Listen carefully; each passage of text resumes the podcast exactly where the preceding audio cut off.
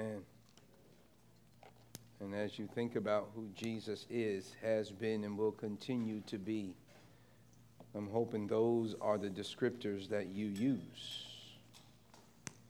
And that, why are we here? We're here to worship. We're here to worship Him.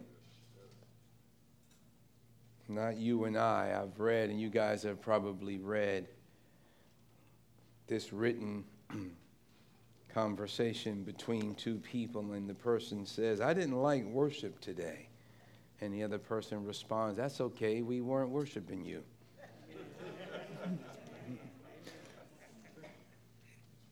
And I love that. That just catches the sentiment. And it says that when I come to worship, I'm not coming necessarily to be entertained, although, yes, we do like to people in excellence to help us to worship. But understand, please don't lose sight of the fact that we are here to worship Him. Our songs will reflect it. Our focus will be in that direction. Our intent will be clear. We are not here to worship man. We are here to worship God. Amen? Stand with me as we read the text for this morning. And actually, this again will be another two-parter.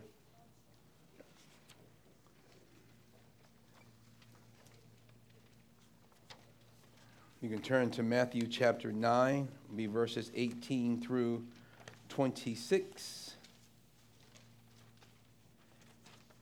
In your Bibles, if you don't, if you just want to read in the centerfold of your bulletin, we have the text as well in the ESV. Let's read together.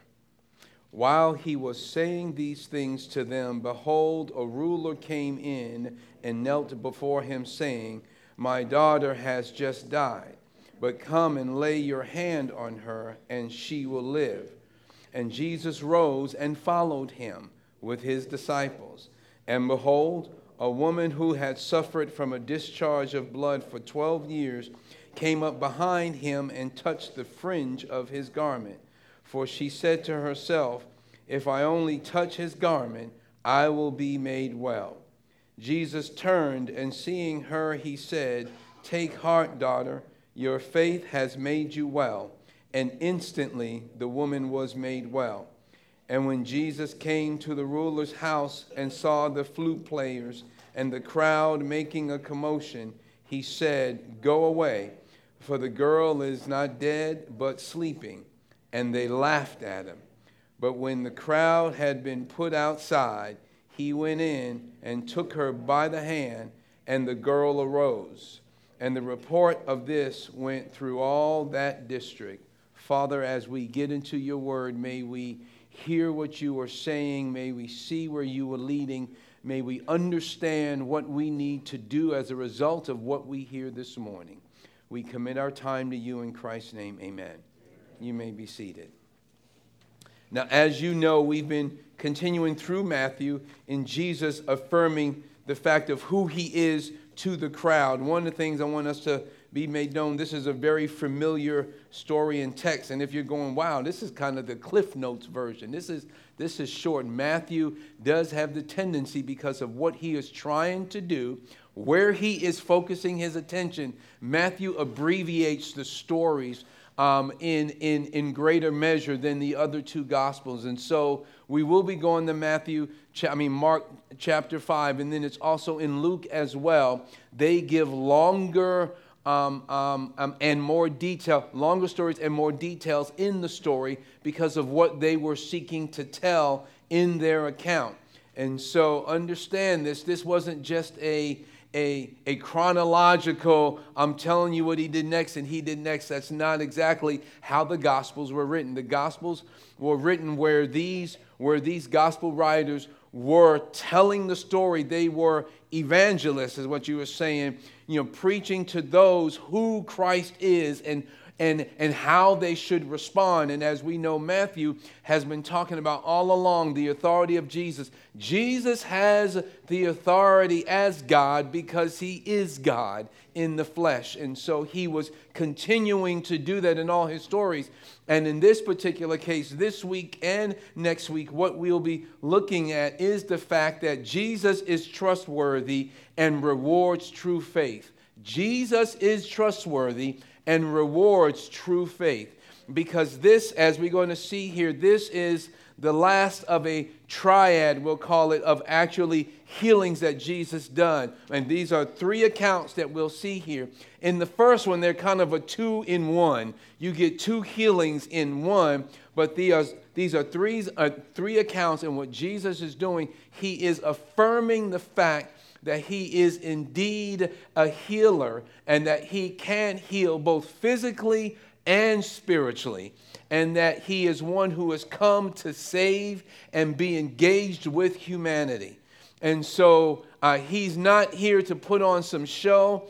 This is not some healing convention. He's not giving us some example that we go and do likewise. What Jesus is doing here in these accounts is he is affirming the fact, I am truly the one sent by God who can and will heal because I have the authority.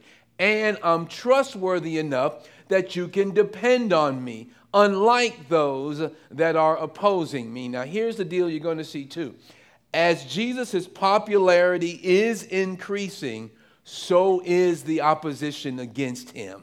It is almost coming in step for step. That's a reminder to you and I. If God starts elevating you in ministry, if God starts allowing you to have success as you live your life in Christ, I'm just going to remind you, be looking out for the opposition to be increasing as well. It is throughout Scripture that we see where the work of God is increasing, the opposition against the work of God increases as well. But don't worry. Jesus said, take heart. He says, in this world, you will have tribulation. And he says that. In other words, as you continue to do the work that I send you to do, it will increase and grow. But you will have tribulation as a result of it. You will have trials. There will be opposition. But I like what he says, because he says it here in this section. He says, but take heart. In other words, that two-word phrase says, don't be discouraged. Don't give up. Don't throw it in. Don't say, see, I'm done with this. I'm out here serving you and I'm sacrificing, Lord, and I'm doing all this, and you just keep throwing it at me. God says that's the way it works in the world, is that as you increase in the work of God, opposition against the work of God increases. And so expect it. So as you keep growing in the Lord, you got to understand your opposition is growing too. But take heart. Jesus said, I've overcome the world. In other words, they won't win.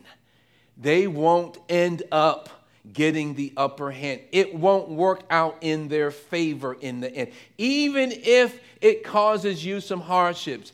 As a matter of fact, even if it causes you your life, they won't win. Why? Jesus said, I've overcome the world. And so he sets the stage now, and so we see it here.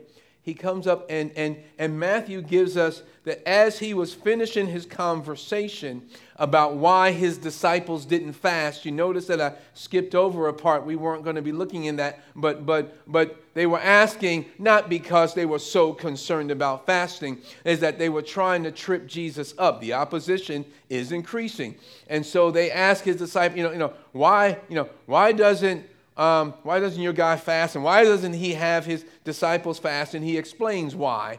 And then as he's finishing with that, in runs someone that begins this triad of stories. In runs someone that Matthew calls a ruler.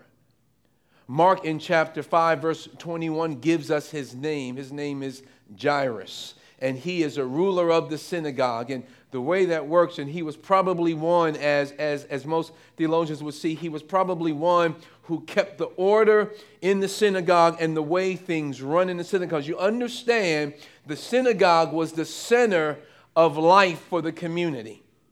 And even back in the day, the church was the center of the culture in community. One of the things we saw as we lived in Europe, as you go to some of the older European countries, what you will see is at the center of every village, at the center. You know you are at the center of the village when you're at the church. Because even today at the center of the village, even if these churches are empty, even if they're not preaching the gospel, even if these places are scarce, he says that at the center of the village was the church. And the village that we lived in, and even the part of the city that we lived in, the church was in the center of town. And the bells would ring in the morning, and it was the place where culture and life meant and where social things were happening. It was the center of life, and it was here as well in the synagogue. And so he was the ruler of that synagogue. And so have to understand this. Think about this for a second. Don't just let this story pass over you as some great flannel board Bible story. That's not what Jesus was doing here. He was helping us to understand and affirm who he is, that he was both trustworthy and he's a rewarder. He's both trustworthy and a rewarder. So this man would have been a man of means.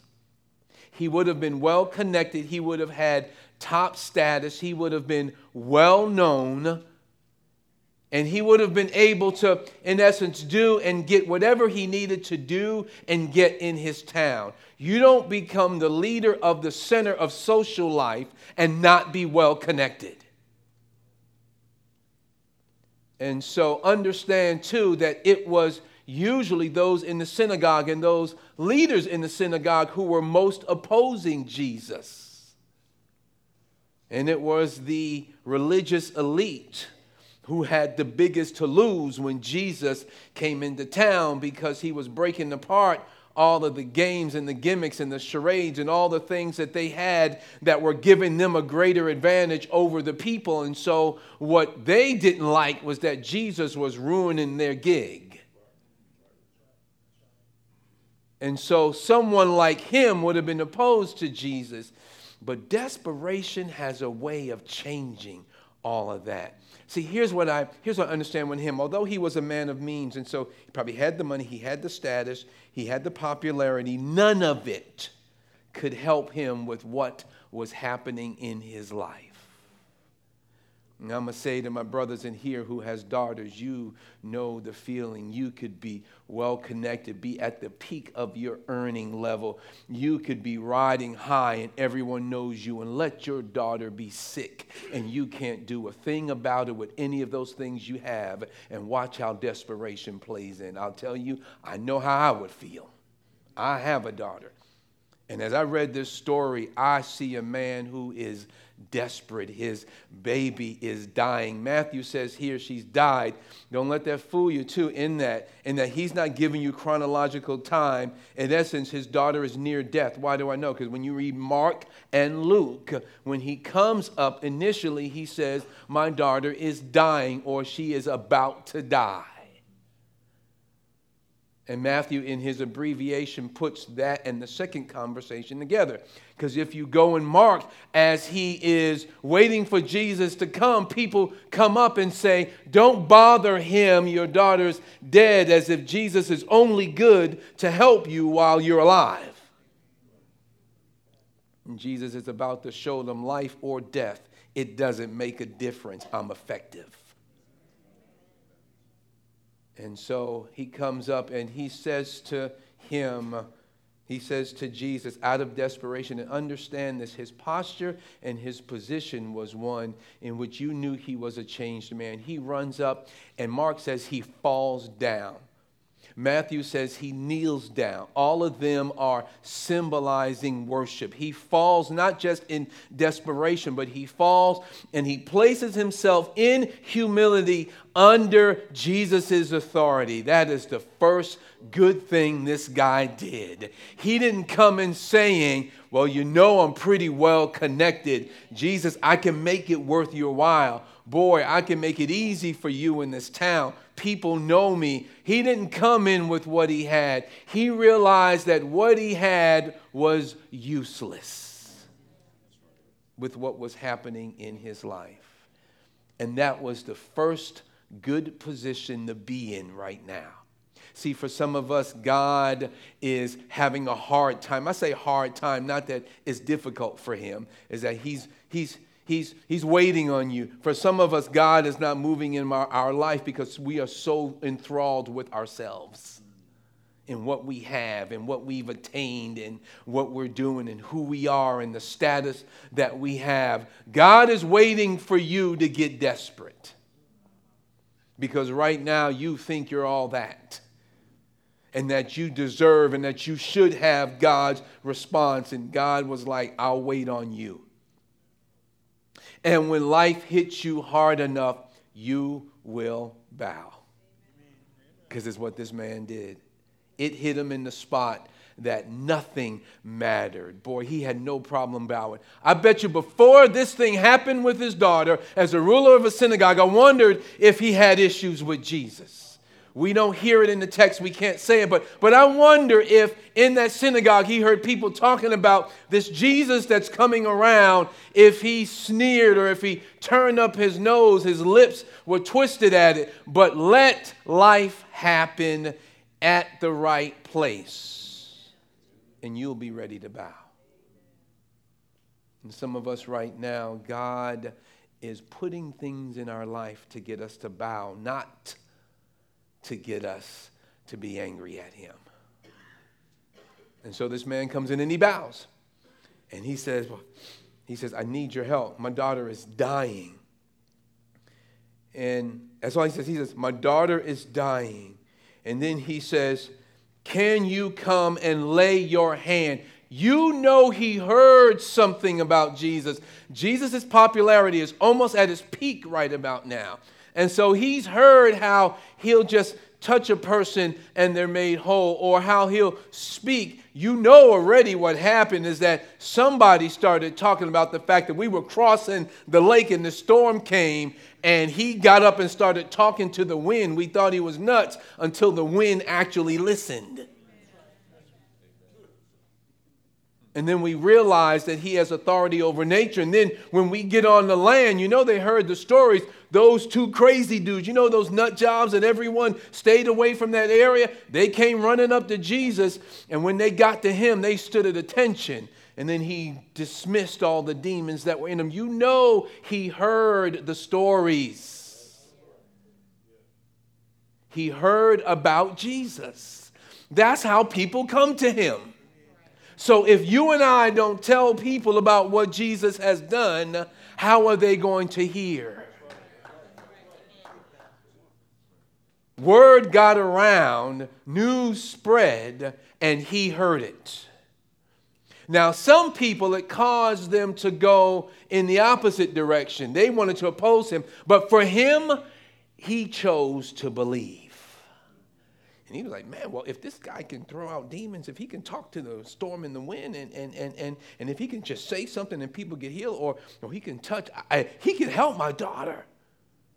Yeah, but you know, you're not supposed, man, you're the leader of the synagogue. You're not supposed to be talking to Jesus. He was like, whatever. I'm trying to save my daughter. And he runs in and falls on his knees and says, if you just come. But here's what I like. He had faith in the ability of Jesus, but he didn't presume the will of Jesus. What do I mean by that? See, some of us are coming and say, all right, God, when are you going to start healing? As if he's just supposed to respond to you. I talk and it happens. All I got to do is speak it. You don't see that here.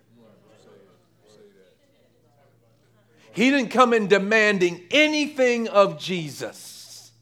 He says, my daughter is dying. Can you come? I love that question, not a demand. Can you come and just lay a hand on her? Because from what I heard, what I know, if you touch her, she's healed. So he believed in the ability of Jesus, but he did not presume on the will of God. And for some of us today, we confuse the two. Oh, I believe firmly that Jesus can heal. There is no issue with that in my life. I believe firmly that Jesus can do whatever he chooses to do and change in life. But I can't sit up here and say that Jesus will do it like I know what he's going to do. And so I ask him, Lord, will you come and heal? Not, come on, Jesus, get in here and heal. Which is the nature of some of our prayers. and then we get mad when he doesn't respond. Or someone told us that's what we needed to do, that it was just our faith that was weak. And so whenever we don't get what we want, we don't get mad at the one who told us that lie. We get mad at Jesus. And Jesus is standing there and going, I didn't say that. And so now he comes up and he says, if you would come and lay hands. And you know what? Jesus didn't say a word. He just gets up and follows him. I love that. See, Jesus wasn't trying to, get the crowd to follow him. Well, I guess we going over to heal this girl. Let's go, guys. He gets up and his disciples follow him. And he just goes. I love the love for humanity Jesus has. I love the love for hurting people that Jesus has. This guy was bigger than life and now was lower than ever. Jesus could have said, oh, were you the one that was opposing me before? No, he didn't have time. He gets up and he follows. Jesus is trustworthy. And he rewards true faith. He saw it demonstrated, and so he's on his way to healing him. He gets up and he follows him, and the guy is going, great, Jesus is going to come to my house. He's going to do it. And as he does, he gets interrupted by another need. And I can just imagine, be like, dude, can you wait your turn? He can come to you afterwards. I had to write this down. Jesus stopping to minister to someone else's need doesn't mean your need is overlooked. Because that's how we think. Oh, come on, God. You're going to take care of them. I asked you last week. Come on. See, but the deal becomes just because Jesus stops to meet someone else's need doesn't mean he's overlooked yours. Jesus knew exactly what Jairus needed. And he was on his way. And when he was on his way, when you read in now Mark chapter 5, I want to pause here for a second and to compare the two, because both, you saw a man of means and of high status who was desperate. And you're about to see a woman who was on the fringe, cast out, who was desperate. And Jesus deals with them both. I love that. Jesus is not the Jesus of just the elite. Some people want to lead you to believe that, but he's not. He is not the one who, if you get it all together, or if you got the right connections, Jesus will help you. He is the Jesus of the desperate. But I'll put it the other way, too, because some people think he's only the Jesus of the down and out. And that if life has fallen apart, if your bills need to be paid, if you need an answer right away, then he's your Jesus. But if you well connected, he's not your Jesus. He said he's both. And so you see the bookends right here. You see a man of high means who was desperate. And you see a woman who has spent everything she had on the fringe, outside of social society, and is desperate. Let's talk about that for a minute. So when he says his daughter, the word that is used, and it is strongly believed that she was probably right about puberty in that age. So she's probably about 12 or 13 years old, which is about when, I know some of you guys would cringe, it is about when they're now starting to be considered for marriage. Back in that time, 13, 14, 15. And some of you are going, what? I'm not right. Back then, different time, different society, different culture. And so here was his girl that had her whole life ahead of her. All the dreams he had for her, being a well-connected citizen, the kids that he was looking forward to being granddad, and all that came with seeing your little girl grow up, it was all about to end. And he came in desperation. And then now we meet this woman who comes up, and we get in Mark chapter 5, starting at verse 21, we look at Mark, and it says then that this woman had spent everything she had on different doctors and physicians and was no better. And understand, with the condition she had, she was perpetually and continually ceremonially unclean. She could not mix with society. Leviticus chapter 15 tells you that. It says that discharge of blood made a woman unclean, and hers didn't stop. Hers continued, and so she couldn't come to the synagogue. She couldn't come to the temple. She couldn't mix with the people. She was restricted in who she could be with. And so for 12 years, she was isolated, trying to spend all her money to become unisolated and to get back in the culture, but to no avail. And so you see both. And so here is a woman now that had spent her whole life in pain, had spent her whole life in isolation, and probably at this point, real bitter. You spend all your money on doctors and you're not better. You go to one doctor and he or she doesn't help you, you mad.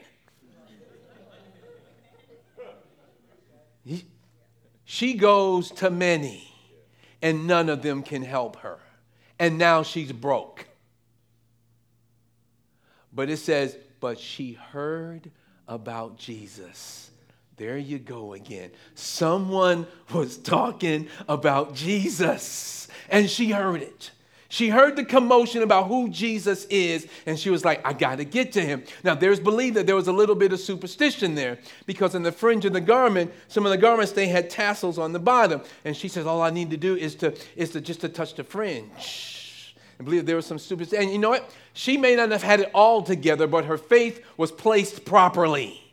Once again, she said, he is the one I need to go to. Now, let's not get it mixed up. When you're talking about faith, this is not some sort of super juice that you have, that if you have enough of it, life happens for you. That's not. He didn't say your increasing faith made you well with both of them. He said your faith. What do you mean your faith? That you have the trust in me that I am who I say I am because you heard about me and that I can meet your need. Understand this from a physical perspective. She understood that Jesus is the only one who can meet my need. From a spiritual perspective, what the gospel writers are getting you and I to see is that Jesus is the only one that can meet your need. If your faith is in the proper place or in the proper person, Jesus, you can be healed, or in this particular case, understand the wording.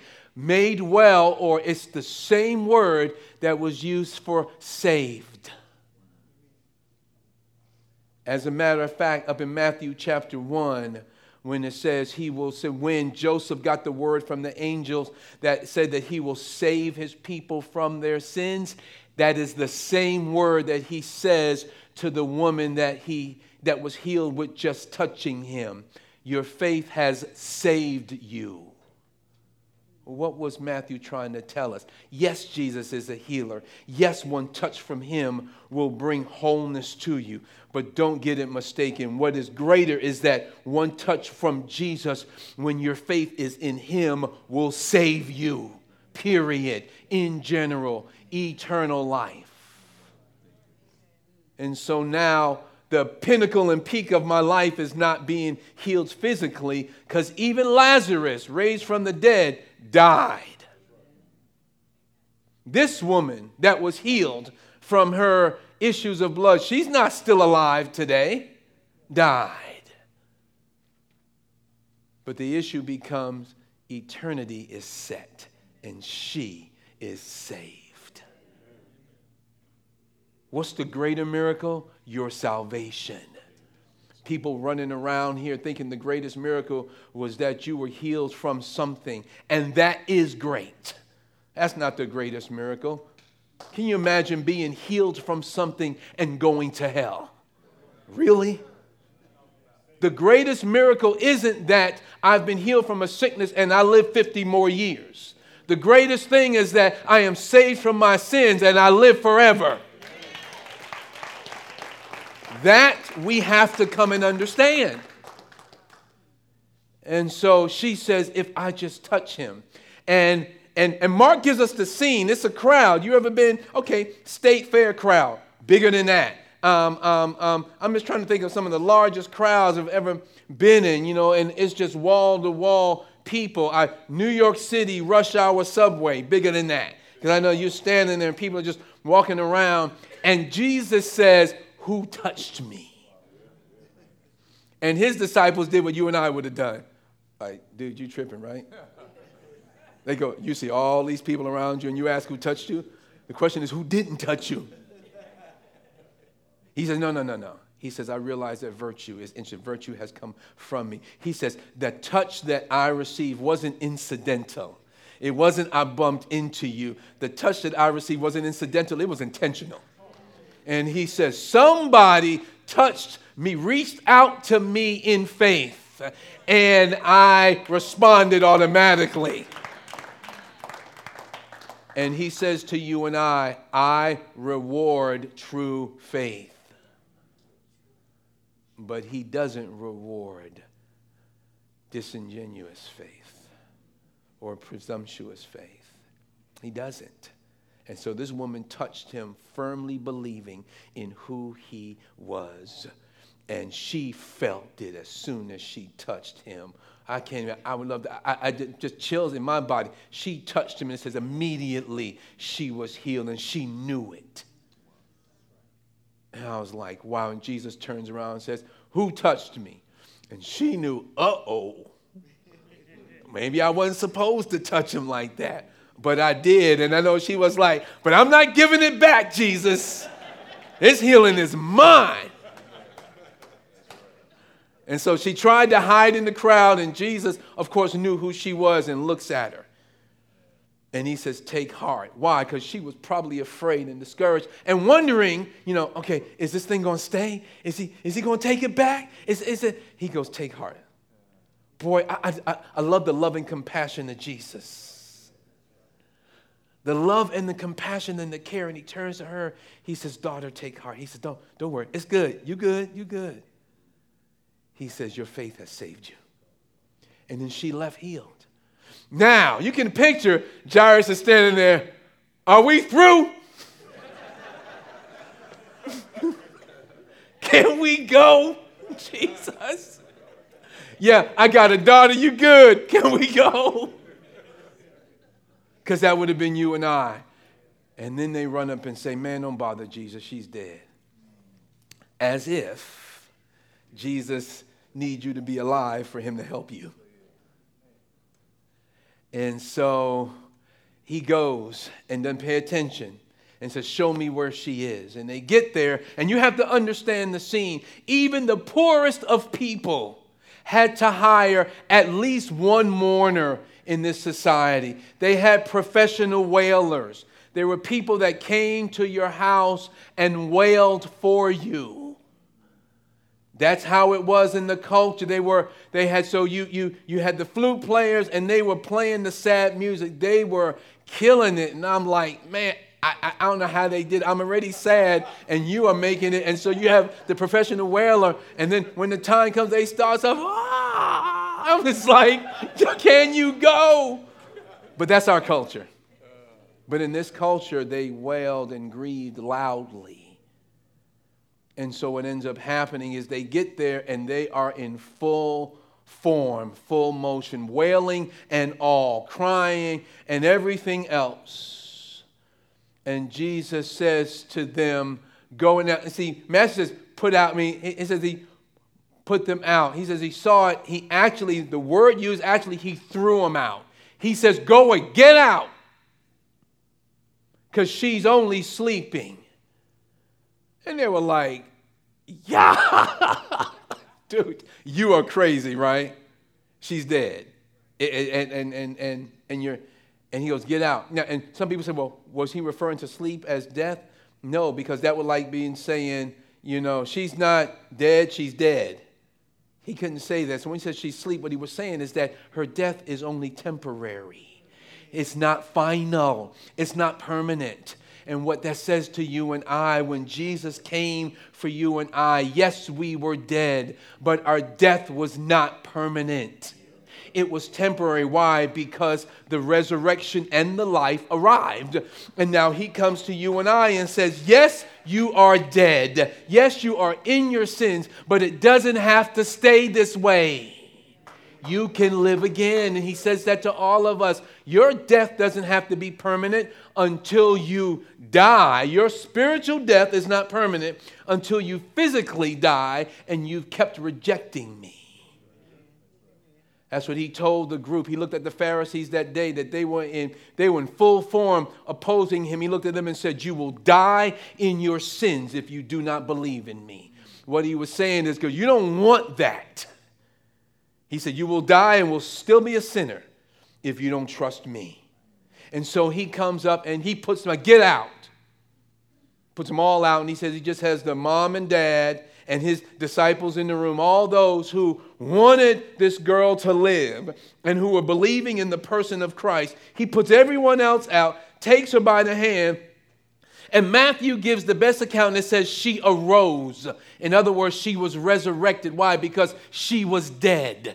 And so Jesus had eyewitnesses there, not just the girl's parents, but his disciples and all the people and the wailers knew she was dead because they laughed at Jesus. And so when she comes out the room, everyone is quiet, I'm sure. And they realize, and he just affirmed, that he is the real deal. He's trustworthy and he rewards true faith. Two incidences. And Jesus says to you and I today, I'm trustworthy. Do you believe in who I am enough that you stop living life your way and start living it my way? Do you trust me? And then secondly, he says, when and if you do, I reward true faith with eternal life and blessings in this life. We don't go around telling Jesus what to do. We don't go around demanding he do something. Did you notice that Jesus told them, again, several times, do not make this known? Jesus was not trying to let the world know that I'm this great healer. He wanted the world to know that I'm the savior of this world. And so for those who want to start having great healing conventions where I'm well known as the big healer, that's not what Jesus did. He pulls them in secret, heals her, and says, now don't tell anyone. And that's interesting because when the girl got up and left, you just told everyone. When the girl gets up and walks out the room, that's telling. But he tells her, I'm not trying to be famous. I want people to know that I came to save. I'm not trying to be famous, y'all. I'm not. This thing, and I've heard it said before, and I like that phrase, this is for the fame of his name, not ours. Jesus to be made famous through my life is the best thing that can happen to me because he's the focus of my life. And so I say to you today, do you believe that Jesus is trustworthy and that he rewards true faith? Does your life demonstrate it? If not, it can. It can change today. And you can experience what these two experienced, that Jesus is who he says he is. Let's pray. Father, thank you so much that we are serving a real, living, alive, powerful, all-powerful with all authority.